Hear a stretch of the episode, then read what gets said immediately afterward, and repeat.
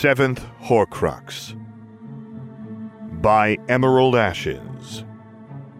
Read by Sam Gabriel. Based on the works of J.K. Rowling. Chapter 8 Harry Potter versus Love. Pushing through the late August crowd of students and their families, I made my way into the leaky cauldron. With a nod to Tom, I headed upstairs to one of its private rooms. Harry! Ginevra tried to tackle me with a hug, but thankfully I got a shield up just in time.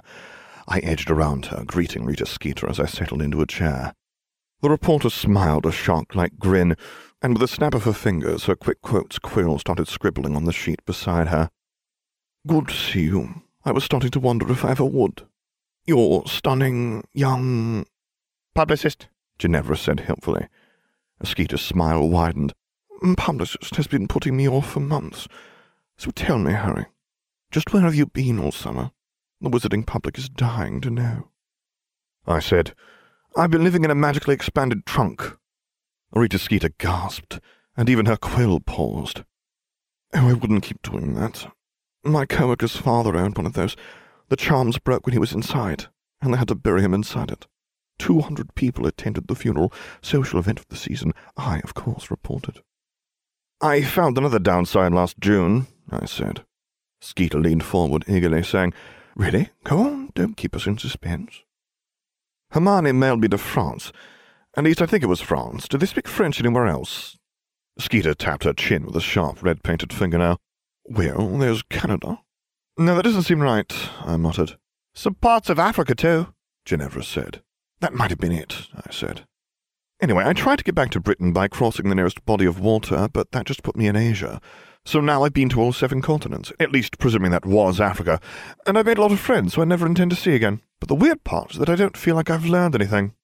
Not every adventure has a moral lesson, just the best ones, Ginevra said. I shook my head. No, I mean, I didn't learn anything. I didn't learn the Oriental mystic arts or any new languages, and I still don't know what the Americans do. This trip was completely pointless. We all spent a moment contemplating how much of our lifetime is taken up by useless and often futile endeavors. At least, that's what I was thinking about. I don't know about Ginevra and Skeeter. Skeeter broke the silence. Why exactly do you think that Hermione Granger shipped you abroad? Was it a lover's spat? A shocking and unprovoked attack upon Wizarding Britain's saviour? A clear sign of her growing mental instability? That went really well, Ginevra enthused, nearly bouncing in her seat. I think Skeeter likes you. I didn't even know she could do that. I smirked. Of course, after all, I am a charming, adventurous, brilliant, yet completely normal Hogwarts student. What's not to like? She gave me a goofy smile, staring at my face for altogether too long. I said, You can leave now. Ginevra jumped a bit, cheeks reddened in embarrassment. Okay, uh, Dumbledore should be picking you up in twenty minutes. This was the first time I'd heard of such a thing. What was the old man trying to pull now? He isn't trying to pull anything, I don't think, Ginevra said. Apparently he needs you to help him. Something about the potions professorship. He's actually hiring me. I did do pretty well in my owls. Ginevra shook her head. No, he specifically mentioned that you weren't getting a teaching post. He said it like six times. When did this happen? I asked. July. I you an owl. I probably would have been in Antarctica at the time, I muttered. Did the owl ever come back? Dumbledore and I strolled into Slughorn's home. It was torn apart, with spell gouges in the walls, burn marks on the ceiling, and a fair bit of blood by the door. A bit like the Gryffindor common room, come to think of it. Slughorn was in the corner, pretending to be a chair. He used to do that all the time when I was in school. Apparently, he got in trouble for it. I can't imagine why. Everyone thought it was funny. Horace, Dumbledore said, I know it's you. You haven't changed the pattern on the upholstery in fifty years. Slughorn transformed back into himself, though he took up nearly as much space as the armchair had. Ah, Albus, good to see you, good to see you. You as well, he said. And may I introduce young Harry Potter? Slughorn's eyes lit up, and he grabbed my hand in both of his. Wonderful meeting you, Mr. Potter. I've heard you like Quidditch. I happen to be personally acquainted with the Puddlemere United Chaser. Perhaps you would like to meet him. I may be interested in the future. I'm very busy, you know. Of course, of course, he chuckled. defeating Dark Lords and all that. Now, if that will be all, I really must be going. Dumbledore looked around the ruined home. I'm afraid I rarely have time for social visits lately. I'm here to offer you your old position. There's no place safer than Hogwarts. To the Perks girl, I muttered. And you're clearly in hiding from Voldemort. Slughorn chortled. Yes, well, you see, I'm actually not. I was hiding from you. An old acquaintance of mine mentioned in passing that you might be paying me this visit. Dumbledore heaved a heavy sigh, as if he actually felt bad about manipulating everyone around him. I am terribly sorry to interrupt your retirement, but I'm afraid we're desperate. If you don't take the post, Harry Potter will, and he's not allowed in the potions room unsupervised. Uh, to be fair, I said, no one died, and I was the one who reconstructed the floor. Slughorn frowned, shifting his great weight from foot to foot. Will the Ministry give you someone if no one else applies? I think I would prefer Harry, Dumbledore admitted. Our last replacement was less than exemplary. Yes, I remember hearing about that. Umbridge was such a sweet little Hufflepuff when I taught her. Never would have imagined she'd attack the boy who lived. Of course, the boy who lived wasn't born then, so I suppose that's a reasonable oversight. Slughorn chuckled to himself, ending in a nervous cough upon realizing that no one had joined him. Surely there's someone else who can take the post. Dumbledore sighed. I fear that young people nowadays just don't have the patience for potions. Hogwarts hasn't graduated a potions master in over a decade. I rolled my eyes. Can't imagine why. Dumbledore set a hand on Slughorn's shoulder. Horace, do not force me to hire Harry Potter. I'm looking forward to being the head of Slytherin, I said. That isn't a requirement, Dumbledore assured him. Severus is still on staff. Huh. I assumed it was position-based. Why else would the potions classroom be in the dungeons, even though it lacks a proper ventilation system and most of the fumes end up in the Slytherin common room? Dumbledore's eyes twinkled with, Were those tears? You are our last hope. It seemed that I would not be on staff for the coming school year. Hermione Granger stormed into my train car. I did not mail you to Algeria, she shouted. Well, that was quite the hello. Really? Then who did? Hermione. I don't know, Hermione said. I'm certain that we've established your knowledge of everything. Nobody knows everything, Harry. I raised an eyebrow, and with a huff, Hermione said, Fine, you've been brewing several volatile potions in an enclosed space without proper ventilation. Maybe they combined oddly. Or maybe you sent yourself there with accidental magic. Or maybe your Felix Felicis attempts are finally coming to fruition, leaving with horrible luck. Or maybe the charms on your trunk broke and this whole thing is a dying dream. That last one doesn't seem very likely, I said. Hermione's shoulders slumped, no doubt downtrodden by my criticism, and she buried her face in her hands. She trembled with laughter, finally gasping, Honestly, Harry, you meet with readers for an hour, and somehow end up with two pages on how awful I am. How does that even happen? It arose organically, I said. Hermione's growing evil is a topic of shared interest between myself and Skeeter, since I am the girl's best friend and she is an ongoing victim. Hermione shook her head, still giggling. Right, fine. Apparently, Skeeter has decided that slandering me is okay as long as it's a direct quote. The other page is about your love life, by the way, and I don't even think you have one of those. I settled back into my seat. After I defeated that Dark Lord in Albania, I might have been engaged to a nobleman's daughter, or he might have been yelling at me because that Dark Lord was one of the good ones. I'm not sure. I never learned the language. Ginevra walked in, flanked by Ron. You probably shouldn't go to that country for a while, just to be on the safe side. I don't know about that. Is she a good-looking bird? Ron asked. Hermione and Ginevra both leaned over to smack his arm, although Ginevra then apologized to her for the presumption. Hermione smiled and asked, How was your summer, Ginny? Great. I think I finally found the family dark magic. Ron gaped. What? I beamed. I always knew the Weasleys were hiding something.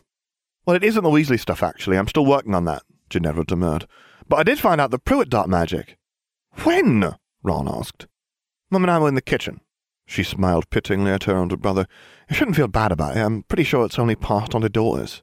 Ginevra, focus, I snapped. She nodded and, cruelly drawing out her words, said, it's a love potion. Oh, I felt rather disappointed. Ron seemed caught between relief that he hadn't missed out on any great inheritance and misery that his family had once again failed to do anything impressive. Well, is it any good? I think so, Ginevra said. Mum died when they were in school, and he's still in love with her. You do realize that we're missing the start of term feast, right? I said. I mean, I know that you love the library, but this is getting ridiculous. I'll still be here in the morning. Hermione's voice drifted out of the stacks. Oh, hush! Finally, with a triumphant cry, which he hurriedly quieted, she emerged with an open book resting in her hands. I've developed a theory for what's going on with your dreams. You mean outside of the fact that I'm a seer? I said, lounging against the bookcase. Hermione set her book down with a thud. I suspect that you have some sort of magical connection with Voldemort. Presumably, this is centered around your scar or the use of your blood during the Unum Corpus ritual. The what? The ritual Voldemort used to revive himself, Hermione said. I looked it up over the summer. It's not dark magic. Wait, do you mean that it's not that obscure, or that it's not evil? Because I'm never sure if you're using the correct definition or not nowadays. Hermione pursed her lips, snapping. Harry, not the time. Anyway, you clearly have some sort of magical bond. Well, either that or your soulmates. But if that were the case, the distance and hostility almost certainly would have killed you both by now. Regardless, I've figured out how to deal with the situation. She flipped the book around and jammed its title with her finger. Occlumency. I'm afraid that's not going to work for me. She blinked. What? I'm just not any good at it. You're supposed to clear your mind and stop having emotions. But I'm always thinking, because I'm a genius, and I sometimes have these sudden and inexplicable flashes of rage. I'd tried to get Severus to train me with occlumency prior to my time as Harry Potter. I didn't realize then how bad he was at teaching. Hermione leant against a bookcase, looking rather pale. But I spent the whole summer learning the techniques. I've been preparing lesson plans. I shrugged. You probably should have asked me first. She grabbed her wand from her pocket, shaking it at me. You were in Algeria! Well, not at the time. I was in Russia for a while. That isn't particularly far, I don't think. She shook her head. You should learn occlumency, though. It protects your mind from foreign intrusion, and these visions are bound to get worse with time. I chuckled. I'll be fine. Hermione glared into my eyes and, with a determined tilt of the chin, said, Legilimens. A moment later, we were roused from our mental match when Hermione's wand fell with a clatter to the floor. She grabbed her eyes, hissing in pain. I dove for her wand before following suit. For Merlin's sake, Hermione, why'd you do that? I shouted. Thankfully, Pince was downstairs feasting with everyone else. I wanted to prove how serious the situation was, she said. What did you do, anyway? Ah, yes, I neglected to mention that while I'm ill-suited for occlumency, I have the single-minded attitude, nosiness, and disregard for others' privacy that are essential to a legilimens. Therefore, when someone uses legilimency on me, I use legilimency back on them, but harder. I waited for comprehension to dawn in her eyes, but they remained as dull as a Weasley's. Sighing, I continued, I am reading your mind, while you are reading me reading your mind. You're technically reading your own mind, so you think you're just thinking. Then, you try to read my mind. It all goes in a loop until you either notice the problem or are forced to break eye contact for some other reason. Wait, was that what you guys were doing? Ron asked. I just thought you were having the most brilliant staring contest ever. Hermione sputtered. Ron, when did you get here? The redhead contorted his face into something resembling thoughtfulness. An hour ago, I guess? We arrived at 10.24 if you want to be precise about it, Ginevra said. The feast ended ages ago, so we borrowed the cloak from Harry's trunk and went looking for you. Well, that explained our pained eyes. Hermione sighed. Three hours, and we still haven't figured out how to stop your dreams. Wait, where did you get the idea that I wanted them to stop? Hermione held out her hand for her wand, which I reluctantly returned. Well, I presumed you wouldn't want to see whatever atrocities Voldemort gets up to in his spare time. I don't think I've seen anything that bad yet, I said. The Death Eaters spend most of their time squabbling about who gets the bed, or who is Voldemort's most loyal servant, or who Nagini is allowed to eat. Besides, they give me all sorts of useful information. Hermione frowned. But Voldemort could show you something specific, to trick you, and then he might act right into his hand. Hermione, that's deviously brilliant, I said. Hermione breathed a soft sigh, no doubt thrilled that her plan had gone over so well. Then you understand why you need to protect your mind from Voldemort. We should do that. Lucius looked miserable in the old black manor, tearing at his hair with his silver hand. Several house elves were scuttling around him, lifting his robes so that they avoided the grimy floors and leaving a trail of polish and shine in their wake. The blonde muttered, Disgusting. At least Hagrid's wasn't booby-trapped. Nagini had similarly chosen to escape the filth by hiding beneath my robes. She poked her head outside to announce, I'm hungry. I haven't eaten in days. Right, yes, this is why I never kept a pet when I was in school. I mean, I haven't fed the basilisk, and actually, I don't think I ever fed the basilisk. I should do something about that when I conquer Wizarding Britain. I stroked Nagini's head, smiling fondly upon her. Maybe if you stop trying to devour Sirius every time he turns into a Grim, he'll feed you his house elf. Kreacher was a wretched thing, and unable to properly perform its house-cleaning duties. Insane, too, if its insistence that Sirius Black was a blood traitor was anything to go by. Of course, that might have been the result of its unfortunate former owner. Sirius, Severus, and Hagrid approached us from another room. Those three were very close, presumably having bonded over their shared occupation as spies. When the deceased Madame Black's portrait started screeching, the two agreed to use their charm and cunning to explain our position. Sirius grinned, giving a jaunty wave to our assembled group. Nagini tasted the air at his entrance, but stilled at my stern look. The old bat'll for a while. We'll be better off if you talk to her, though. Severus elbowed him in the ribs, and Sirius smoothly added, My lord. I can do that, I said. Have you discovered what got her so upset? Severus said, Since Black was so deeply undercover, his mother was under the false impression that he was a blood traitor. I chuckled. I see. How incredibly embarrassing for her. After all, you are my right-hand man. Yes, Severus said in his usual flat tone. Madame Black now understands that and is very apologetic. Sirius gave a barking laugh. We can still take down the wall if you like, my lord. Air the place out.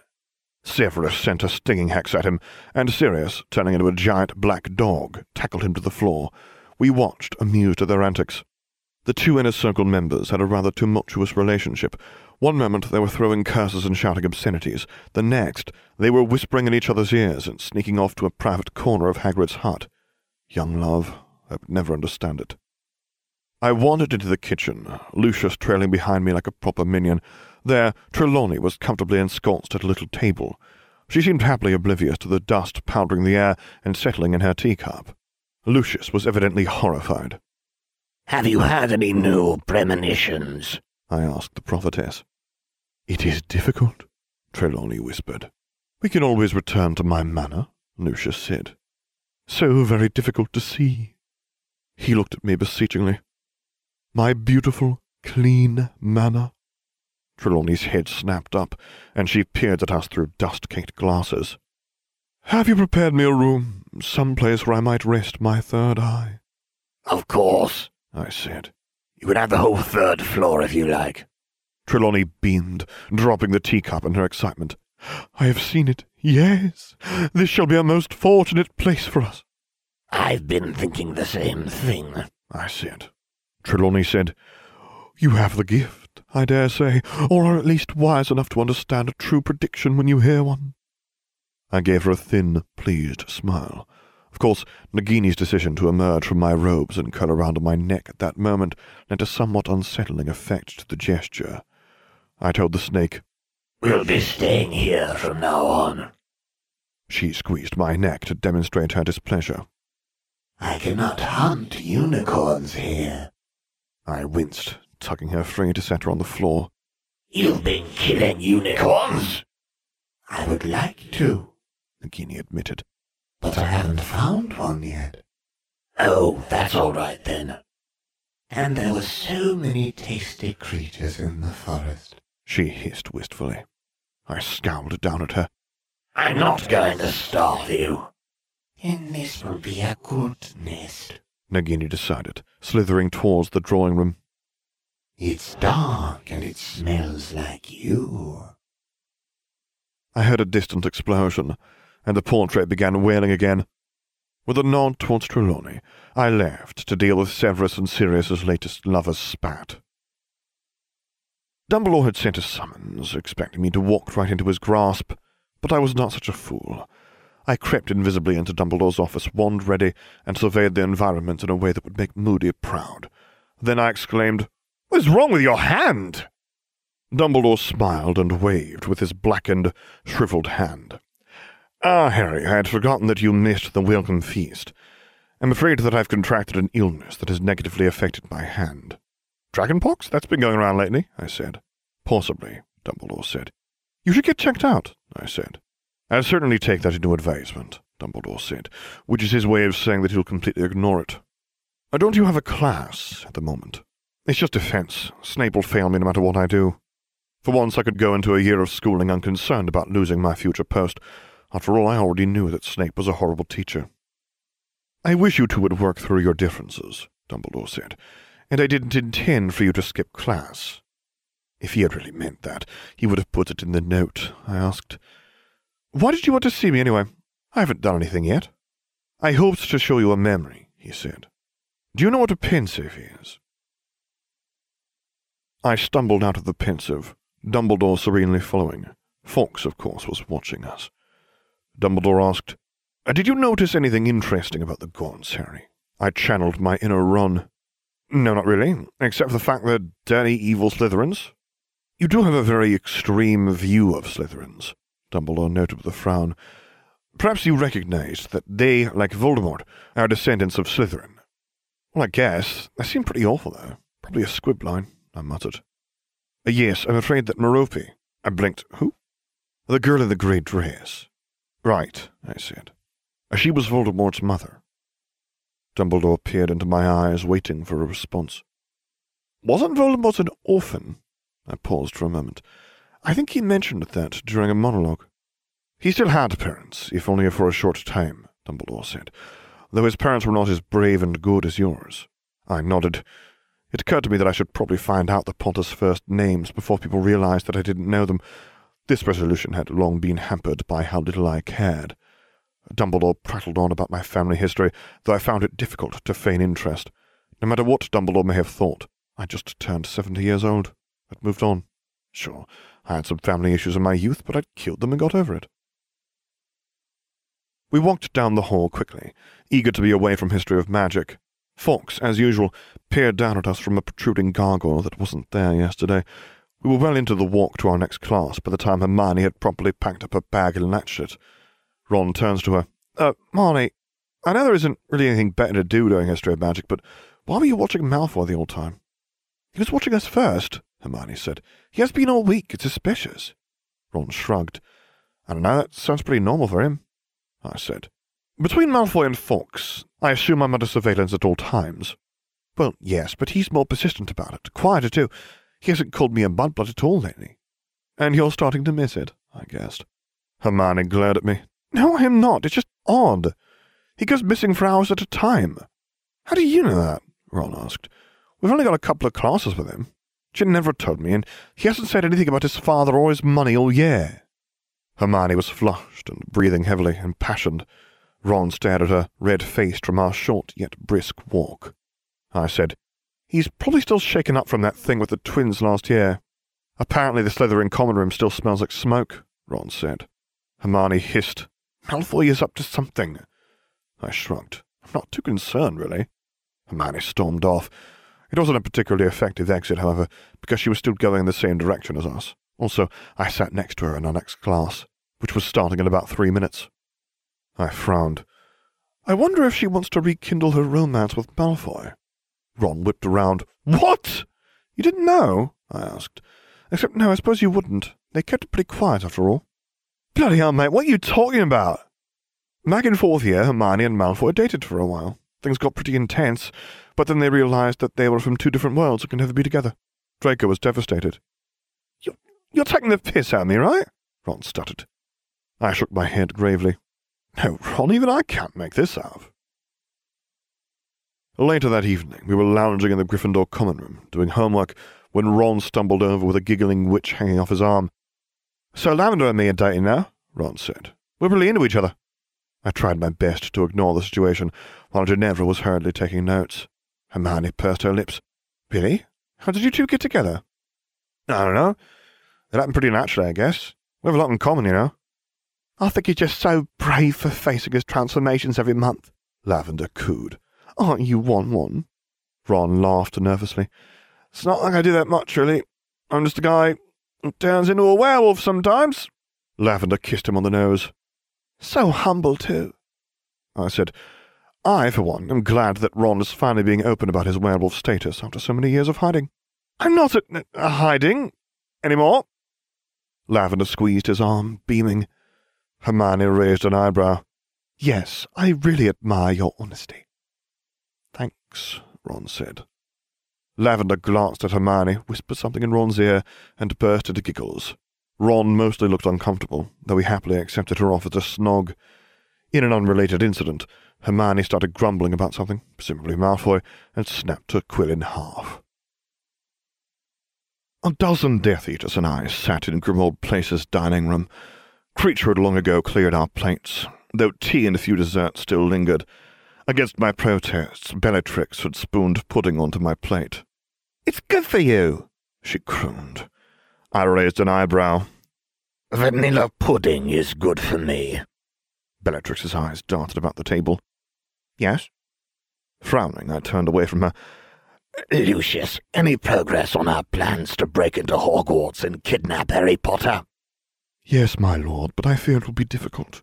According to my sources in Hogwarts... You mean your son? Sirius asked, earning a cuff on the back of the head from Severus. My sources in Hogwarts, Lucius ground out, have informed me that Potter spends most of his time invisible and only periodically attends classes.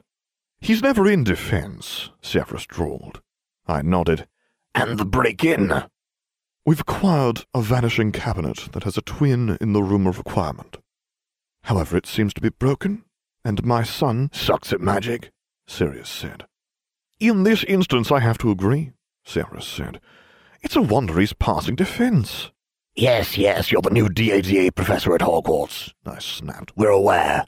Things are progressing well under the circumstances, my lord. Oh, Trelawney, Lucius ended sourly. Having wandered down from her floor, Trelawney watched us in silent horror. She looked like she might faint. This would be a poor decision, mind you, because the only person in a position to catch her was Bellatrix. I smiled at the seer. Would you like to join us? Trelawney shook her head, though the motion was slight enough that she may have simply been trembling. There are thirteen of you at the table. The first of you to rise shall also be the first to die. But if you join us, then there will be fourteen people at the table, and we'll all be fine. Trelawney blinked. Oh, yes, I suppose that might work, truly. Fate has favoured us this evening.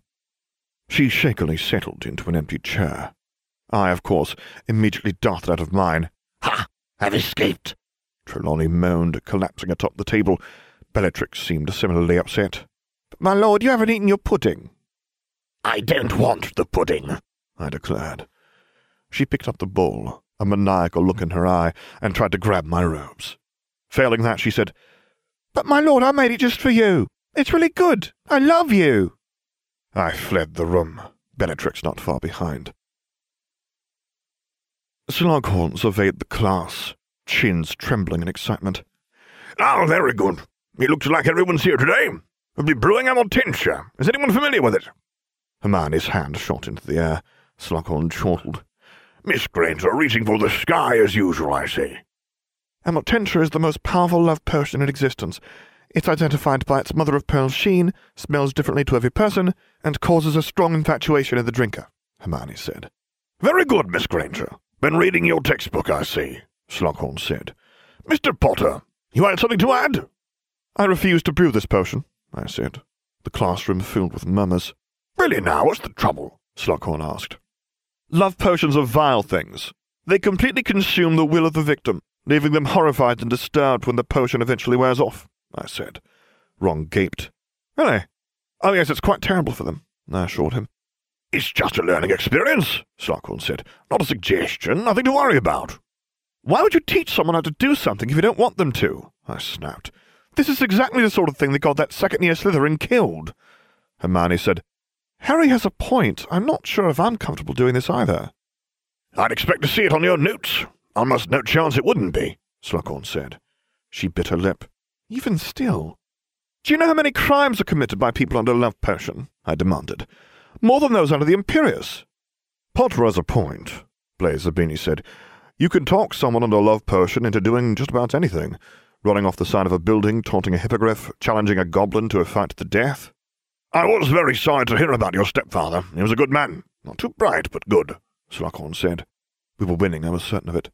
That isn't even getting into all the crimes committed against those under the potion robbery, sexual assault, murder. Putting them under at all could be considered slavery, Hermione said. Ron was looking increasingly ill. I nodded. And what about all the witches who give muggles love potions and then marry them? The muggles don't know to check for that sort of thing. The magicals don't usually check either, Zabini noted. And think of the children, Ron stuttered. What about children? I said. Can you imagine how it is for them? If the mother ever forgets to dose their father, he'll leave the family, and she'll die of a broken heart. Then they'll be all alone, spurned by a man they never really knew. Ron slumped against the desk, groaning. Slughorn sighed. Well, if you're all certain, I suppose we could just have an essay on Tincture instead. Hermione nodded eagerly, ignoring Ron's continued sounds of misery. Of course, it really is a pity. I was planning to give a prize to the best brewer. What kind of prize? I asked. It doesn't matter much now, you understand, since I was planning it specifically for this lesson. But I have a single vial of Felix Felicis, also known as Liquid Luck. I breathed. I rescind my earlier complaints and reject everyone who agreed with me. Slughorn appeared shocked. Quite sure about that? You seemed terribly set against it. Who am I to get in the way of learning? I declared, grabbing my potion set and sprinting towards the ingredient cupboard. Gather round, everyone, Slughorn called, waving us towards the winning potion. What do you smell, then, Miss Granger? A dreamy smile lit up her face. There's a scent of freshly mown grass, new parchment, spearmint toothpaste, and ginger. Ron piped up. I smell my Chudley Cannon shirt, cake, and... Slughorn sidled next to him, asking, What is it? A certain girl, perhaps? Lavender, Ron blurted out. I said, Lavender the plant or lavender the person? Uh, both? Ron said, glancing about nervously. Luna Lovegood sighed. That's very romantic. Mine is mostly mistletoe, but there's a slight scent of brimstone. Luna, what are you doing here? I asked. The blonde giggled. I had a free period, of course. That explains it, I said. Ron and Hermione shot us odd looks. What does it smell like to you, Harry? Luna asked. I leaned forward, taking a deep breath. Snakes and, I don't know, sewers, maybe? Ron and Hermione huddled together, whispering and glancing in my direction, while Lavender jealously watched the exchange. Finally coming to a decision, the two of them walked over to me. Hermione took point. Harry, I really am quite grateful that you saved me from Malfoy's conjured snake, but I have a couple of questions. First of all, why is it still wrapped round your neck? I've always wanted a pet, I said, grinning down at the snake. I think I'll call him Ophin. Okay, she said. And also, why is it not biting you? I think he likes me, I said. Also, I learned snake charming and Ginny, Ron interrupted. Can you set up the privacy spells? On it, Ginevra cried, rushing over to us. Thanks, he said, then turns to me. How do you really do it, then? I don't know why you don't believe me, I said sullenly. Hermione huffed. All right, fine. I was going to give you a chance to tell the truth on your own, but you clearly have no intention of doing so. I heard you speaking to it in Parseltongue. You don't know that? I said. I could have just been hissing at it, unless you speak Parseltongue. I narrowed my eyes at her, and my new pet did the same, but the girl merely raised an eyebrow. You hissed at it, and it immediately curled around your arm. Ron's eyes widened. Wait a minute, in second year, were you the heir of Slytherin? No! Oh, that makes so much more sense than the story you told me, Hermione said. Ron continued. Then when you said you were getting rid of the heir, did you just mean that you were going to stop?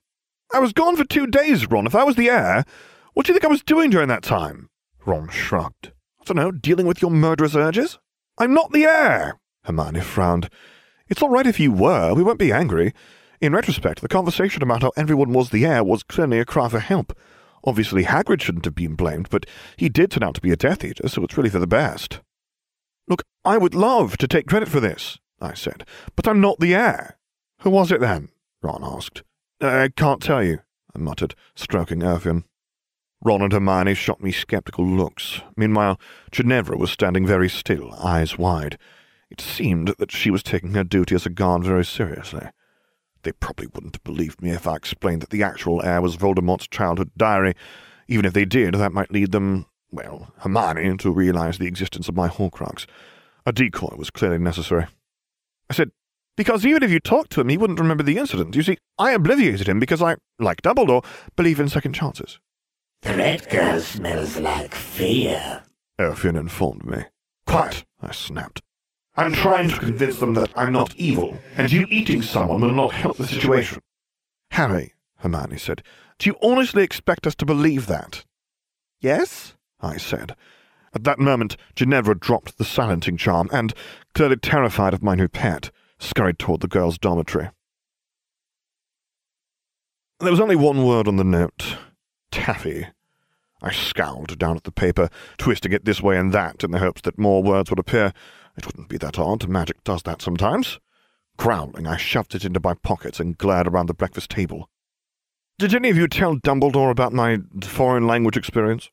Hermione and Ron both shook their heads, each absorbed in a book. Huh, Ron reading, that was a first. Ginevra? I threatened. I wouldn't ever betray you, Ginevra assured me. I owe you way too much. She really was a very good minion, loyal, cunning, mildly insane, and even somewhat attr- I shoved away my plate. Ginevra, did you put love potion in my eggs? No, she said, shaking her head. I haven't got all the ingredients yet.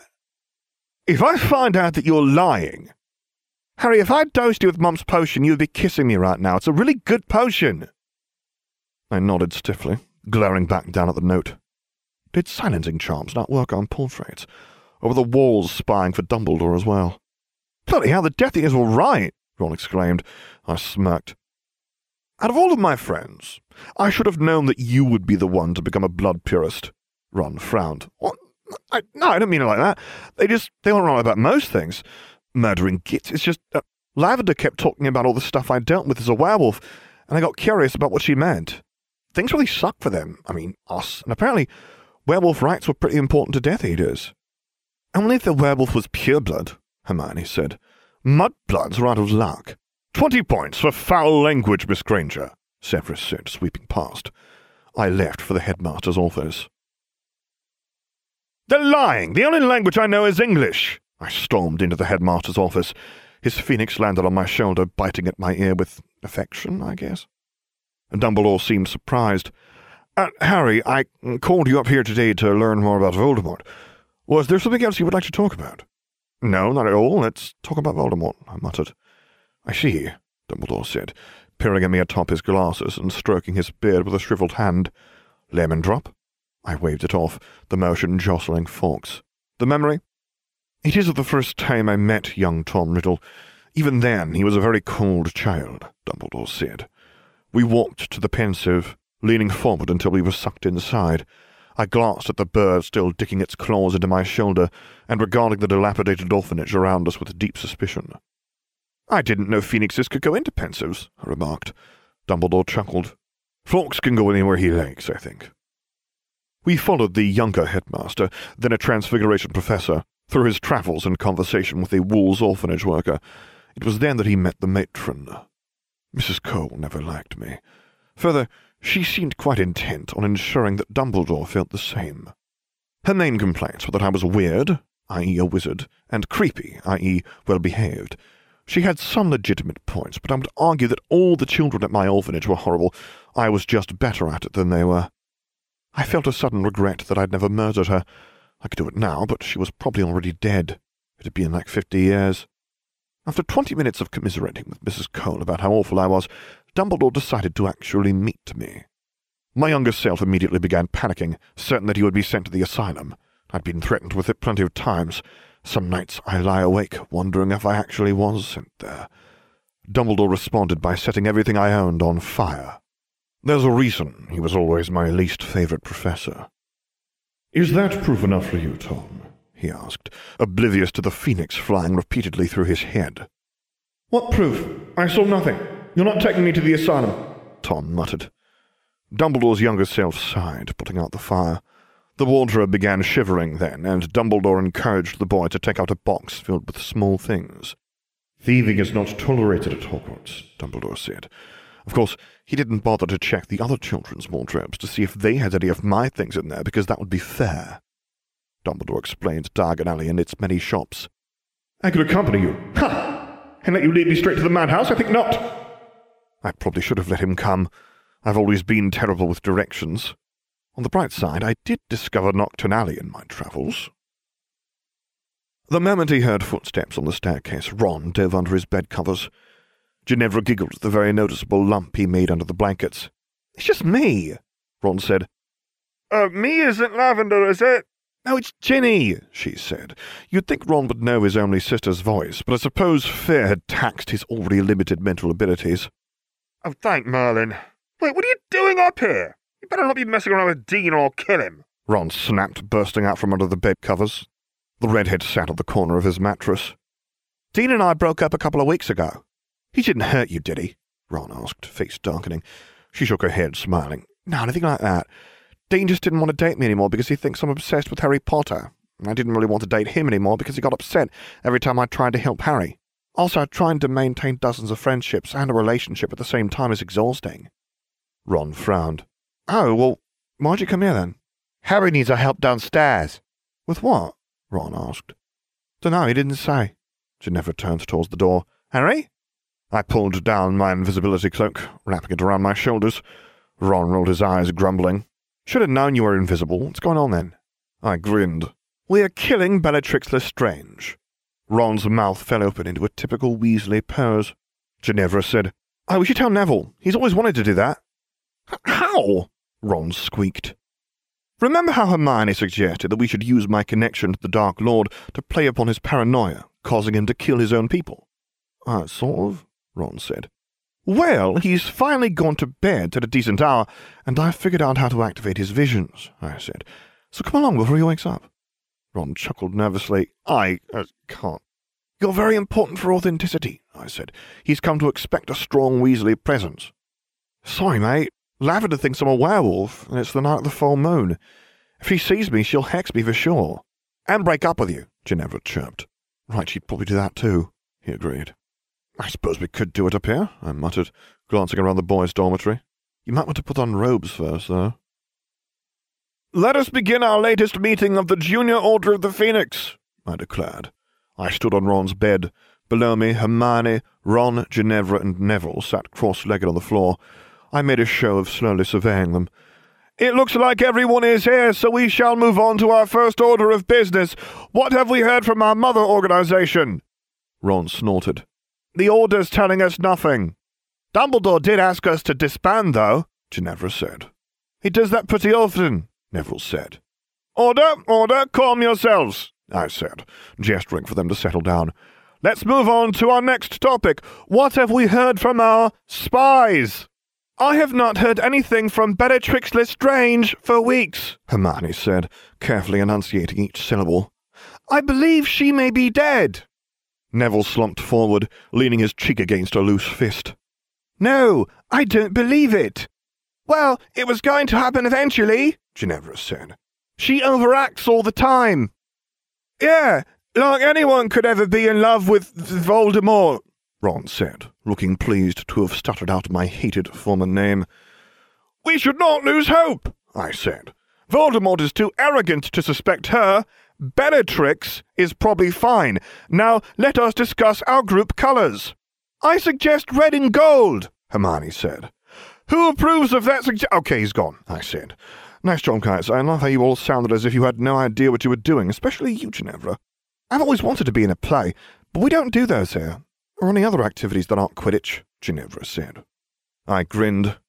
I suspect it's because the school is so old. People assume that if we don't do something, it's because we don't do that here, and all the things that we started out doing have been outlawed for being too violent. Like the Triwizard Tournament? Ron asked. Exactly, I said. Of course, we did bring that back, so I suppose. We just condemned a woman to death! Hermione cried. Are none of you even slightly upset about this? I frowned. Hermione, she's Bellatrix Lestrange. She tortured my parents into insanity, Neville said flatly. She's a Death Eater, Ron grunted. She tortured Neville's parents into insanity, Ginevra said. Hermione's eyes darted between us until finally she groaned and buried her face in her hands. Why am I the one everyone calls evil? You killed my snake! Hermione looked quite justifiably horrified. Oh, Harry, I'm so sorry. You startled me. I clutched at the space around my neck where Elphian had just been. This is what always happens. You throw around dangerous spells and kill sweet, innocent things. For Merlin's sake, it was just a jelly legs jinx, she said. I couldn't have known it would disappear. Really, Hermione? You couldn't have known? I save your life, you kill my pet, and that's all you have to say to me. I'm sorry, all right? Hermione snapped. I can conjure you a new one. No, that won't work, I said. You have to make Malfoy do it. I am not going to taunt Malfoy into throwing a snake at me, Hermione shouted. Ron shook his head, muttering, Really? Seems like that's all you want lately. She whirled around, hissing, Shouldn't you be off snorking lavender or something? I'll have you know she broke up with me because she saw you sneaking off to the boys' dormitory and got the wrong impression, he said. Hermione said, Oh, so now that's my fault too? Maybe it is. Maybe if you would spend more time paying attention to your friends and less time mooning over Malfoy, none of this would be happening. I do not moon over Malfoy. Just stalking him then? he said. I raised a hand, feeling dizzy. Well, you guys need to slow down for a second. I can't keep track of all these relationships. I took a deep breath and continued. Thankfully, I have people for that. Ginevra. The redhead ushered us into seats facing an empty wall, where Hermione and Ron continued sneering at each other. With a flick of Ginevra's wand, dozens of pictures flew onto the board. She cleared her throat. Ron's ex-girlfriend, as of this morning, is Lavender Brown. Lavender is currently trying to get together with my ex-boyfriend Dean. That was quick, the bint, Ron grumbled. Hermione elbowed him in the ribs. A crowd had begun to gather, and Lavender threw a hex in Ron's direction. But her first crush was Parvati Patil. It wasn't really a crush, we just practiced kissing together. So I'd be better at it for guys like one, I mean Deanie, Lavender said. Ginevra continued, Now, Parvati may be a little too close to her twin, but no one talks about that for fear of being labelled a pervert. Pam likes Ron, possibly because he reminds her of his sister. Ron, meanwhile, is in love with Hermione Granger, but he hasn't realised that yet. Ron yelped, What? Hermione flushed, clearly uncomfortable with the scrutiny this declaration had earned her. Hermione also loves Ron, but she's waiting for him to grow up first, so it'll probably be a while. Hermione has also been stalking Draco Malfoy. Meanwhile, in the Slytherin dorms, Crabbe is dating Tracy but likes Daphne, and Goyle is dating Daphne but likes Tracy. This will be completely independent from the web, except that all of them are also stalking Draco Malfoy. Now, Draco likes his father, his money, and spending inordinate amounts of time in the room of requirement. How do you know that? Hermione asked. I only figured it out a couple of days ago. Quiet, I said. She's on a roll. Presumably he uses it for disturbing and vaguely sexual purposes because Draco, like all purebloods, is a pervert. Ron's face twisted in confusion. Gin, we're purebloods. Nobody likes Neville, Ginevra continued, but he likes Ginny Weasley. She hasn't noticed yet. You, Ron began, stopping short when Hermione set a hand on his shoulder. Because she has a huge crush on Harry Potter. Unfortunately for Ginny, Harry only likes inanimate objects and abstract concepts because his emotional development stalled somewhere around age 11. Hermione nodded, always eager to undermine my authority. I could widen the web to include everyone not directly connected in the younger years, but then I need a bigger wall, Ginevra finished apologetically. That isn't necessary, I assured her. While Ginevra bowed to the Gryffindor common room, I turned to Hermione. So Draco's hanging out in the room of requirement, huh? We should do something about that. Malfoy can't get into the room of requirement? Hermione said, pacing the common room. How is that even possible? I sealed the room, but it isn't foolproof. He can still collect the key, which I've broken into seven pieces and scattered across the castle. Once he's gathered them all, he'll realize that he didn't need a key, the true key was within him all along. So he can get in, then? Hermione said. Not for months. She raised an eyebrow. Why didn't you just lock the room and not leave the key lying around? This is a ritual, Hermione, I said. It's better than most magic, but only works if you make it somewhat fair. Without a loophole, isn't fair. For instance, the Fidelius will hide you from everybody, but then you have to trust one person because you can't hide it from everybody. Hermione frowned. I've never read about that before. It's dark magic. Huh, Hermione said, collapsing into a love seat. I guess I don't need to follow Malfoy around anymore. Not unless you want to, I agreed.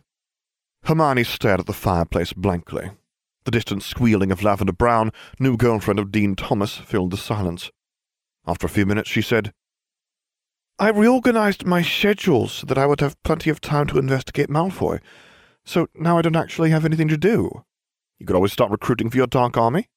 She blinked at me, and I elaborated. Ginevra is a good start, but now is the perfect time to network. Try getting the Slytherins. They're already trained to be minions. And to hate me, Hermione pointed out. It'll be fine, just tell them you're a pureblood. Hermione laughed, no doubt delighted by my suggestion. It isn't that simple, Harry. Of course it is. You say that you're from the Granger family, who are really famous in France, and they would know about that if they want a bunch of backwards, untravelled hicks. They say that they'll check up on your story, but they never do. You're joking, she said. Happens all the time, I said.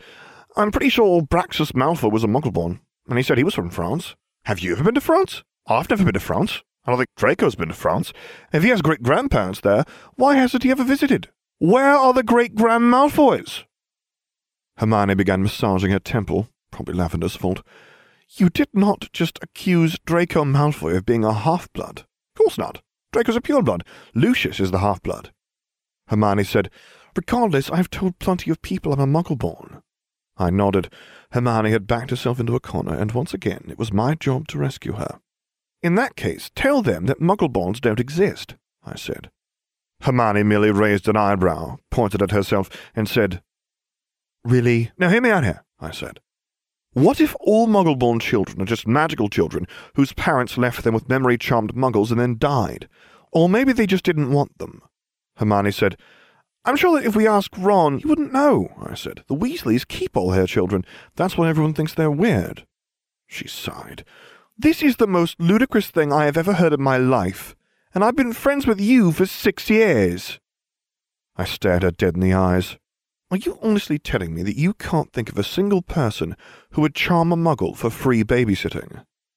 Lavender's squeals split the air, and Hermione, defeated, trudged off to bed and cannot access the room where he's keeping all of his materials unless he completes a quest. Lucius finished his report, placing a kiss on the hem of my robes. Hmm, what sort of quest? I asked. He must retrieve seven keys hidden in Hogwarts, Lucius said. I raised an eyebrow. Are you sure the key isn't already in him? Lucius tensed for a crucio, silver hand curled into a fist. I don't understand, my lord. You never really understand. It's more of a feeling. I presume this is Harry Potter's doing. The boy's a genius, after all. Severus interjected. Really, I wouldn't know. He's always been miserable at potions, and he's failing defense against the dark arts. There are basic factual errors in all of his essays. I don't think he reads the textbook. Frankly, I'm not certain he reads. Uh, you teach both those subjects. Does it make any difference at all, eh, Snape? Severus said. He lounged against the wall, a disrespect I would allow only from my right-hand man. Severus sneered at him. Potter's idiocy can hardly be blamed on me. Ah, come off it, Snape. We all know you hated James. Severus said, I assure you that I hate the boy on his own merits. While Potter, like his father, is a pompous glory hound, he is also undoubtedly a Slytherin. Sirius growled, You take that back. Snape merely smirked at the wand jammed into his neck. I said, All right, let's all calm down. We've already lost enough people to Bellatrix's treachery. In retrospect, her insistence on killing her fellow Death Eaters makes a lot more sense now. I continued. So the previous plan is ruined, then? Yes, my lord, Lucius said, trying to hide within his hair. I sighed. I suppose we'll just have to Floo in, then. Sirius blinked. Wait, we can do that? I shrugged, rising from my throne. I don't see why not. I tripped on my way outside of the Pensieve, landing in a crumpled heap on the floor. I was viciously pleased when Dumbledore did the same, even if it was on me. Quite all right, my boy, Dumbledore asked, standing and holding out a withered hand. I grabbed the edge of his desk to haul myself up. Fine, I was simply examining the floor for defects and found it woefully inadequate. Dumbledore's eyes twinkled as I stumbled into a chair, checking my robes for dirt. I found myself dizzy in ways unexplained by magical travel. We'd gone back to a particular class during my first time at Hogwarts, but that wasn't how I remembered that conversation at all. Which led to the question, was my memory faulty? Had someone obliviated me? Or obliviated Slughorn? I'm pretty sure I would recall if I had done that. Would I? Also, what was that white fog? Potions fumes. I said, Sir, I know the dungeons have always had ventilation problems, but was it really that bad back then? Dumbledore said. That wasn't normal smoke, I'm afraid. It's proof of memory tampering. Who did it? I asked. Voldemort, a Death Eater, you? Professor, he did it to himself out of shame, Dumbledore said. Whatever happened in that conversation has laid very heavily on Horace's conscience, very heavily indeed. It may be the very information we require to destroy Lord Voldemort. I nodded. I need you to get that memory for me, Harry, Dumbledore said gravely. It's important to remember that Dumbledore only calls people to his office when he wants to manipulate them into doing something for him, or to manipulate them into learning some sort of moral lesson, sometimes both. It had been nearly a day since we first attempted to Floo into Hogwarts. Lucius had successfully made it through, but the green fire merely fizzled when Sirius tried to follow him. My right-hand man's robes still occasionally released puffs of smoke as we anxiously waited by the fireplace. What do you bet he got captured and gave us all up? Sirius said. Shut up, Black, Rodolphus Lestrange growled at him. Ah, oh, come on, this is Lucy we're talking about. I bet he told them everything the moment they pointed a wand at him. It seemed that, once again, Sirius Black had said what we were all thinking. I sighed heavily. Well, Rookwood and Hagrid are watching the front door, so we're prepared if Dumbledore tries to break in. I presume the wards haven't alerted you of anything? Sirius grinned, no doubt thrilled to present me with good news. Nope. I just don't understand how this happened. The plan was foolproof, I said. I bet Bellatrix warned them, Sirius said. Rodolphus sneered at him. She's been dead longer than we've been planning this. Hey, she knew Trelawney, Sirius said. Unless you're doubting our prophetess. No, of course not, he muttered. Earlier I had ventured to the third floor, where the air is thick with exotic perfumes and ancient magic. There I had found Trelawney hunched over a table. Her nose was half flattened against her crystal ball, her eyes squeezed shut to better see with her third eye. While she had no clear visions of Lucius's whereabouts or his likely betrayal, she insisted that we remain at Grimmauld Place. It was, she told me, our only hope. I was torn from my musings as the fireplace roared to life. A robed figure stepped calmly from the green flames. Good evening, my lord, my fellow Death Eaters, Mutt, Severus said, nodding to each of us in turn, but reserving a sneer for Sirius. What in Merlin's name happened? I snapped. Apparently, an uninvited guest fluing into the Slytherin common room sends the entire castle into lockdown, Sirius said. We were stuck there for hours. I frowned. Has Lucius been captured, then? No, my lord. When Dumbledore arrived to interrogate him, Lucius claimed that he was doing a surprise inspection for the Board of Governors. There was some suspicion when it turned out that the board had not been aware of this, but he reminded us all that he did say it was a surprise, Severus drawled. That's Lucius. He's always been good at slithering out of trouble, Sirius said. Indeed. Now, why is Lucius not reporting his failure to me personally? I stroked my wand, causing the entire group to shudder, save Sirius. There is a reason he's my right-hand man after all. Severus said, he was invited to dinner, and Dumbledore expects him to perform a slightly less surprising inspection of the school before he leaves. How unfortunate, I muttered. In happier news, Severus said, Potter nearly got himself killed doing some sort of dark ritual. It had been fifty-seven years since I had visited the hospital wing, but it hadn't changed much. The sickly smell of potions filled the air, mingling with the citrus scent left by years of heavy cleaning charms. The bed was slightly too hard to subtly discourage students from lingering, and even through the bandages, I could see its painfully white walls. I heard Hermione lean towards me from her perch in the visitor's chair. What have you learned today? There's a reason wizards wear glasses. Eyes are complicated, I said. She snorted. True. What else? Don't just read the summary of a ritual in the book. There might be warnings of better instructions later on, I said. What else? I frowned. I can't think of anything else. I'm pretty sure those are the only things I learned from this experience. How about don't perform an untested ritual in the middle of a school-wide lockdown? Honestly, Harry, what were you thinking? I shrugged. I didn't want to be disturbed. It's not like I was invisible this time. Madame Pomfrey couldn't get to you for hours. Hermione said. You could have died. Probably not died, I said. Lost my eyes, maybe, but then I could just get better ones, like Moody's. You are not getting fake magical eyes, I chuckled. Well, obviously not now. The ritual didn't go that badly. Hermione was silent for a time, probably reading. She does that a lot. Harry, what was wrong with your old eyes? Well, I did need glasses, and I wanted night vision. Why do you need night vision? You don't even do anything at night. Of course not. Without night vision, that would be stupid, I said. I heard a soft smacking sound, likely Hermione's palm striking her forehead. I added, Also, I thought the whole slitted pupil thing would look cool. You thought... Hermione took a long, deep breath. It doesn't, Harry, it's creepy. Really? I thought you liked cats, I said. A soft thump told me that she had leaned backwards into a chair, away from my bed. This is ridiculous. It's not like your normal eyes aren't weird enough. I've told you, red is a perfectly normal colour for wizards. Do you really expect me to believe that? No one else has red irises, Harry. You don't know everyone. There's a fourth-year Slytherin girl. Ask Ginevra, she knows. She said, Even Luna thinks they're odd. She doesn't think that about anything. It's a very rare trait, like Parseltongue, I said. It only appears in particularly pure lines. Your mother was a muggle-born, Hermione said.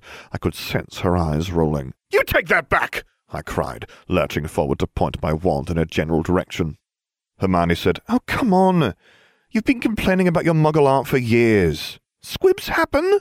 Sometimes they squibble back. For instance, the Evans family are descendants of Merlin's third daughter who was disowned for marrying a half-blood. Hermione groaned. If I'm not a descendant of Merlin, I continued, proudly tapping my chest with my wand, then how did I kill Voldemort as a baby? After a long pause, Hermione asked, Harry, are you in a lot of pain or something? There is some stinging while the optic nerve tries to reconnect, I said. Good, she said. Usually your lies are better than this. No one is gullible enough to believe this tripe. I smirked. You don't talk to Slytherins much, do you? I hardly think the House of the Cunning would... I shook my head. You're looking at this like a muggle-born. The Slytherins think that blood matters, and know that I'm amazing at magic, so I've given them two choices. They can either believe my ridiculous story, or they can accept that a half-blood is just innately better at them in terms of everything, fundamentally changing their worldview. Which choice do you think they pick every time? That actually makes a scary amount of sense. But seriously, what is wrong with your eyes? She was never letting this go. I exclaimed, Fine, Dumbledore thinks that it's because my mother loved me a lot. I'm pretty sure that's his way of saying that she dabbled in blood magic. The stack of cards and candies left by my hospital bed didn't surprise me. I was the most powerful student at Hogwarts, a genius, and the boy who lived. Further, I would likely achieve professorship soon enough to teach the younger years. Attempts to curry favour were to be expected. But one of the gifts lay unsigned. A box of chocolates wrapped in a bow. Lounging on my bed in the Gryffindor dormitory, I plucked a chocolate from the box and examined it. It was homemade, certainly, and it's easy enough to pour some potion in the mixing bowl. A quick sniff revealed a cloying scent, though that could be the result of too much sugar, and another round of detection spells revealed the same result as before. It had been tampered with. I should have thrown it out days ago, but curiosity stayed my hand. Was it a love potion, a prank item from the Weasley twins, or another assassination attempt? The poison detecting spells only told me that something was there, but that gave no insight into who was attacking me. Until I knew that, I couldn't retaliate. I was tempted to take a bite of the chocolate just to find out. Thankfully, I have people for that. Ron, taste these for poison. The redhead jumped a bit in surprise, whipping his head towards me with a startled, What? Just kidding, I assured him. He frowned. Uh, mate, you're doing that thing where you say you're kidding, but then you get this smug look on your face that makes me pretty sure you aren't. I glared at him. Excuse me for trying to be nice. All I wanted to do was offer you chocolate. But then you doubted me. Ron's eyes glazed over at the mention of chocolate. His mind is incapable of keeping track of two things at once, and food will always be his priority. With a triumphant smirk, I continued, Fortunately for you, I am a kind and generous master. Would you like some chocolate? In retrospect, I probably shouldn't have let him eat the entire box. Well, Ron's managed to have a dose on love potion, I declared, descending the boys' staircase. Hermione's eyes widened, and she scrambled towards her bag in search of a potions textbook. Will he be all right? I slumped into the nearest chair. He'll be fine. We'll be miserable. Hermione flipped open her book, asking, Do you know what kind of potion? Hard to tell. It was fairly fast acting. Definitely not Amortentia wrong scent, I said. We lucked out, really. At least he can't embarrass himself this way. Hermione glanced up from her book. What do you mean? Between the ridiculous amount of potions in his system and all the chocolate he ate, he can't stand. Of course, I tied him down to be sure. We should probably induce vomiting soon if he hasn't already. What? Hermione's voice squeaked. Huh. I'd never taken her for the squeamish type. Harry, we should probably take him to the hospital wing. I shook my head. Ron can't run to the hospital wing every time something happens. He's there enough because of his lycanthropy. Ron is not a werewolf, Hermione said, starting a page on Bezoars. He'll never accept himself if you keep making excuses for him. We can ask Slughorn. I shook my head. He'll demand payment. Trust me, you don't want to owe him. She scowled at me. We can buy an antidote then. I stared at her in horror. Ron can't afford that. We're the ones who'll be paying, she said. I felt the familiar sting of betrayal. I finally discover my family fortune, and the Weasleys are already trying to steal it. I always knew this would happen, but I didn't expect it so soon. Harry, we can't just let him sit up there in love with some love potion brewing witch. Yes, we can. Hermione gaped at me in a very Weasley fashion. I sighed. Hermione, look. We can't just bail Ron out every time he eats something he shouldn't. This is the only way he'll build up an immunity. I'm fairly certain there's no such thing as an immunity to love potions, Hermione said. Of course there is, I said. You just tie yourself up and throw up every time it happens. Eventually, you become nauseous the second you feel the effects of a love potion. Hermione's lips pursed, and her eyes grew distant as if solving a complex arithmetic equation. So, any time you feel love, then? I shrugged. I guess. Isn't it different when a potion causes it? I'm not sure, Hermione said, apparently deeply concerned at her lack of knowledge. Meanwhile, Ron's wailing had apparently overpowered my silencing charm. Romilda Vane! he cried. Could have been worse, I suppose. At least it wasn't in love with his sister. We'll have to watch him in shifts to make sure he doesn't accidentally kill himself. There's also a key period about six hours in when he's both obsessed enough to attempt escape and lucid enough to succeed. We should probably double up on that shift. Hermione was silent for a few moments, no doubt memorizing my instructions, before sighing and heading towards the boys' dormitory. Over her shoulder, she said, Right, I'm taking him to the hospital wing. I stood upon my bed, smiling at the three students gathered below me. Welcome to this emergency meeting of the Junior Order of the Phoenix. Not many of you could make it, so let's keep this short. Bellatrix is definitely dead, right? Yup, Ginevra chirped. Our spies were really upset about it. No surprise there, Neville said. After all, Rodolphus and Bellatrix were so in love. So very in love. At least their child lives on as a symbol of what's been lost, Luna said happily. I blinked. Wait, they had a child? Why was I not informed of this? It's a secret. The people in on it probably wanted to spare your feelings, she said. You have Bellatrix's eyes, you know. Luna, I am not the love child of Bellatrix and Rodolphus Lestrange, I said slowly. I'm pretty sure we would have noticed that before, wouldn't we have? Definitely, Ginevra said. Neville said, Don't you have something to say about this situation and how odd it is? I suddenly remembered the purpose of today's meeting and returned to our script. Oh, yes, it's very strange that Voldemort hasn't caught our other spies yet, Ginevra said especially since they're our old spy's husband and brother in law. Does he really think they hadn't noticed that she'd switched sides? Well, Dumbledore always said that Voldemort doesn't understand basic human relationships, I mused. Also, he's an idiot. At that moment, I slammed my head against the bedpost as hard as I could. Well, it wasn't me exactly. It was Voldemort. I could feel the faint echoes of his fury as he retreated from my head. You have done well, I said, rubbing at my forehead. I am mildly grateful to you all for gathering on such short notice. Any time, Neville said, grinning. I feared that his bloodthirstiness would soon rival Hermione's. Luna giggled. I was just following the experts. I'll do anything for you, Ginevra said. Bellatrix was dead, but it seemed that her legacy lived on. We probably shouldn't tell Hermione about this, I said. She'll only get upset, and she's already busy planning vengeance for Ron. Dumbledore stood as I entered his office, his sleeve swooshing down to cover his blackened hand. Shrugging the invisibility cloak off of my shoulders, I held up a silvery vial. Dumbledore said, I didn't expect you so soon, my boy. Surely Horace didn't part with his memories easily. Dumbledore was right.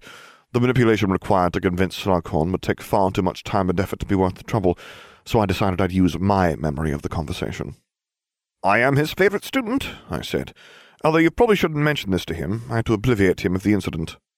Dumbledore sighed, clearly disappointed that I was operating independently of his orders. Was that truly necessary? It was for his own protection, I said airily, wandering over to the Pensieve and uncorking the vial. We leaned forward, tumbling deep into the basin before thudding onto the floor of the potions classroom. Slughorn was busy telling me that I would make a great minister for magic, still true. The man paused thoughtfully when I mentioned the word Horcrux. That's very dark stuff, Tom. Very dark. That's why I asked you about it, my younger self said. I meant to imply that he was a knowledgeable and influential pureblood. Depending on the definition he was using, however, he might have translated it to mean something along the lines of, I think you enjoy torturing small animals in your spare time. Of course, that made no sense in context, so I presume he understood. If he didn't, he probably would have refuted the statement. A Horcrux is the word used for an object in which a person has concealed part of their soul, Slughorn prattled on. My younger self frowned. I don't quite understand how that works, though, sir. Well, you split your soul, you see. No, I understand the mechanics. I meant to say, what is a soul? Dumbledore appeared deeply troubled, and Slughorn laughed weakly. Surely you know what a soul is, Tom? Irritation coloured Tom Riddle's tone. I understand the concept, sir, but this isn't some vague idea of your mind or emotions or anything like that. It's a physical object. You can cut it. It's more of a tear, Slughorn said. I nodded. Tear it then. So, does it go perfectly in half every time, or does just a sliver come off? How big is the soul? Let's say you make, I don't know, ten Horcruxes. Ten? Slughorn exclaimed. Tom continued. At what point would you run out of soul? What if more of your soul is in the objects than in you? Can you walk around with nearly no soul? Does that have negative consequences? I'd actually learned the answer to that last one. The Horcrux making process isn't harmful at all. In fact, it hurt less every time, so it probably makes you better. Slughorn trottled. The only people who make Horcruxes are insane Dark Lords. and no one's researched this, Tom. My younger self softly said. What a pity. Dumbledore and I fell upwards through the ceiling and back into his office. He turns to me, asking, Do you understand what you must do? I need to make Horcruxes of my own, I said firmly. Dumbledore frowned, reaching over to stroke Fawkes. Ah, uh, no, I'm afraid not. I said, Are you sure? Slughorn really sold me on it. Quite sure, my boy. You see, Voldemort's Horcruxes are what's kept him alive all these years. Dumbledore scowled. He may have as many as ten. No, he doesn't, I said. After a moment, I rephrased, I mean, no, I don't believe it. As much as I wish to think the same, Voldemort has always been a twisted man, Dumbledore said. If you'll excuse me, I have much to think on, and if you hurry, you might be on time for defense against the dark arts. I strolled towards the door, looking forward to a peaceful hour in the Gryffindor common room. Lucius bowed to me before entering the sitting room. He nodded coolly to Severus and Sirius as well, then said, I have a new plan, my lord. Sirius grinned. Does this one suck too? My plans do not suck, Lucius hissed, shaking his silver fist at the man. To be fair, that Flooing idea was atrocious, I said. Lucius looked as if he had just sucked on a lemon. He never was any good with constructive criticism. I assure you, this one is better. Did you check it with Trelawney? Sirius asked. Not yet, Lucius said. Well, what are you waiting for? Unless you want to waste our Lord's time with a plan that's doomed to failure. Lucius stormed away, glaring at anyone who dared to look at him. Severus turned to Sirius, drawling, You haven't changed in the slightest, Black. Still the same impudent, attention-seeking, bullying... Severus trailed off as Sirius bowed repeatedly to an imaginary audience. A few minutes later he straightened, grinning, Yep, that's me. Sirius Black at your service. I hate you, Severus said. Sirius threw an arm around his shoulder, ruffling the other man's hair. Severus's wand snapped into his hand. Now, may I explain my plan? Lucius asked from the doorway. Sirius let go of Snape, playfully shoving him forward. I don't know. That seemed awfully fast. I bet you didn't talk to Trelawney at all. What do you think, Snape? Uh, one of these days, I will kill you in your sleep. Severus said. So you agree with me then? Sirius said. Lucius said, I moved quickly because I didn't have to explain anything to her. She already knew and approved, unless you're doubting our Seer Black. Sirius put up his hands in a gesture of surrender. No, never. That woman's a genius. My lord? Lucius implored, turning towards me. I really did want the man to redeem himself after his earlier failures. He was such a good minion. With a thin, lipless smile, I said, Go ahead, Lucius. I was speaking with the Board of Governors. It seems there's been a sudden drop in academic performance. Several parents have expressed concern. Therefore, I suggested that we choose a day to allow parents into the school. That way they can see their children and discuss their issues with his or her head of house. I fail to see how this is relevant to our plans to kidnap Harry Potter, Severus said. I find it completely obvious, I announced. Continue, Lucius, for Severus's sake. Lucius smiled weakly. Of course, my lord. Many of your Death Eaters have children in Hogwarts. It would be perfectly reasonable for them to visit. That's brilliant, I declared. We can even send in Sirius Black. Uh, how's that work? Sirius asked. You are Harry Potter's godfather. Or was I misinformed of this? I asked, sending a warning glare in Lucius's direction. Oh, yeah, but I'm pretty sure somebody else is taking care of him now. You would think that, but you would be wrong, Severus drawled. Sirius said, Ah, oh, come on, they must have given him to Remus. Severus said, He's a werewolf. Alice Longbottom was his godmother, tortured into insanity by Bellatrix Lestrange. Right, she always did like that sort of thing, Sirius muttered. What about the rest of the Potters? Oh, they disappeared, Severus said. It was very mysterious. Probably my fault, I admitted. Sirius set his mouth on a firm line. Dumbledore. Pawned the boy off on muggles. Sirius wrinkled his nose. I was one of those wizards. Who are the muggles? Lily's sister and her family, Severus said. That bint? Sirius barked. He'd have been better off with you. Severus raised an eyebrow. I am a Death Eater. And a werewolf, Lucius added. I think we've all heard the rumours. Clearly, Sirius has the best claim to Potter, I said. Therefore, it wouldn't be strange at all for him to go in with the other parents. Totally normal, Sirius agreed. Lucius's eye twitched. My lord. Leave me, Lucius, I said, waving the blonde away. I'm scheming. I'd successfully avoided the hospital wing for decades, yet there I was, mere days after my last visit. I sighed, making my way over to the bed where Ron was clutching a small mountain of letters to his chest. He stopped glaring at Hermione when he caught sight of me. Harry! Ron cried. Harry, Harry, Harry! You gotta help me here, mate. You have to take these letters to Romilda Vane. I sneered at him. I'm not your servant. Have Hermione do it. I don't trust her. She burned the last ones. I think she's jealous. I nodded. She's probably still upset about Draco, though I can't say I understand the attraction. The boy's a terrible coward. He hasn't attempted any of my trials. I am not attracted to him. I never was. Hermione believes that if she says something enough times, it will suddenly be true. So, so, so, you'll help me, Ron said. Before I could respond, he gushed. You're the best, my best mate. These are all for my Romilly, except this one is for Remus. Hermione frowned, snatching the letter over Ron's protests. Professor Lupin? His life is so hard, Ron whined. You should let him join your army. I think he'd like that. Hermione groaned. I don't have an army, I smirked. Do you spend all of your time in denial, or just most of it? Come on, she said with a roll of her eyes. We have letters to deliver. As we left the hospital wing's doorway, Hermione set my pile of letters ablaze. I yelped, dropping them to the floor as she said, I hope he's better by the time his parents visit. His parents? I asked. For the parent-teacher conferences, of course, Hermione said primly. Right, I think I heard about that, I said. Not many Gryffindor parents are coming, it's mostly Slytherins. I'm not surprised, I said. I hear they still don't have any furniture. Apparently some idiot put Sirius Black's name up as a joke, she said, lips pursed in disapproval. Speaking of idiots, I didn't expect Ron to still be so out of it. I thought Pomfrey was going to give him the antidote. Hermione's voice was flat. She did. I winced. Oh. Carrying Ron's letters to Lupin towards the owlery, she said, Honestly, how much love potion did Vane give him? The boat slid soundlessly across the lake, not even a ripple left in its path.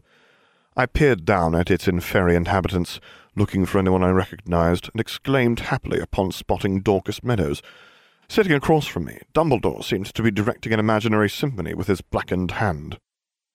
Headmaster, I said, I'm glad you took me on this journey and hope you will continue to do so for all subsequent Horcrux gathering missions, but don't you have parent-teacher conferences today? Dumbledore chuckled. No, no, parents will only come to me if they had a problem with one of the professors. I have the greatest confidence that such a thing will be necessary. I raised an eyebrow. So you're avoiding all the complaints about Snape, then? Dear boy, I'm hunting Horcruxes. I dare say this is the more pressing concern, Dumbledore said. I sometimes wonder why I am the only person who notices his selfish manipulations. You could have done this tomorrow, I pointed out. Perhaps, but then you would have missed class. Or yesterday? And rob you of a well-earned weekend? he asked, shaking his head dramatically. We disembarked and approached a potion-filled basin at the island's centre. Dumbledore looked at me gravely. I'm afraid that this potion cannot be banished or physically removed. The only way to get to the locket in sight is to drink it. I'm not doing that, I shouted, scrambling towards the safety of the Inferi-infested lake. Of course not, Dumbledore assured me with a cold smile. I am the one who shall drink it. I suspect it will be terribly painful, possibly deadly. You may even have to force feed me in the end. Whoa, whoa, whoa! I said, waving my wand round to get his attention. That seems pretty extreme. I was not going to be the sole witness to Albus Dumbledore's mysterious death. That would raise all sorts of suspicions, and then no one would let me work with children. It's a ritual, Dumbledore said. To take a part of Voldemort's being, I must give a part of mine. Voldemort's paranoid, though. He probably wouldn't want to poison someone to death every time he checked on his Horcrux, right? Dumbledore nodded slowly. I suppose. So he probably puts in a back door, a password or something, in Parseltongue. I stepped forward, hissing, Slither in, slither out. It may seem cheesy, but that's actually the most complicated pun you could make in Parseltongue. Dumbledore seemed surprised, almost certainly a ruse, as the emerald potion drained from the basin. Harry, how did you know the password?